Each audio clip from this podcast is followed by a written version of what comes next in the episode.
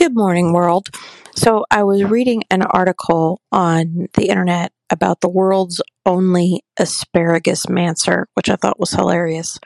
I mean, it's funny because it's asparagus, and seeing the future in asparagus is not a a common gift, but I don't mean to disparage it anyway. Um, sometimes I think I see things in the trees. I'm surrounded by trees where we live, and sometimes the branches will spell out words and stuff. So, Maybe that makes me a tree mancer. But at any rate, asparagus mancer.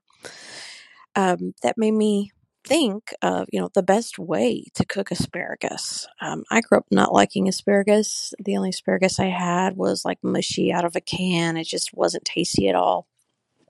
And then as an adult, I believe I got some asparagus as part of a vegetable CSA, and I was determined to find a way to make it palatable I think the best way to cook asparagus, and it's very simple, so I'm going to share that with you, is to put it under the broiler. You need to wash it. You need to cut off the thick ends, um, and thicker asparagus is not good to eat anyway. You want the thinnest kind possible. Um, drizzle it with olive oil and sprinkle with salt and pepper. Put it under the broiler until it gets a little crispy. Then pull it out, sprinkle with Parmesan cheese, and eat.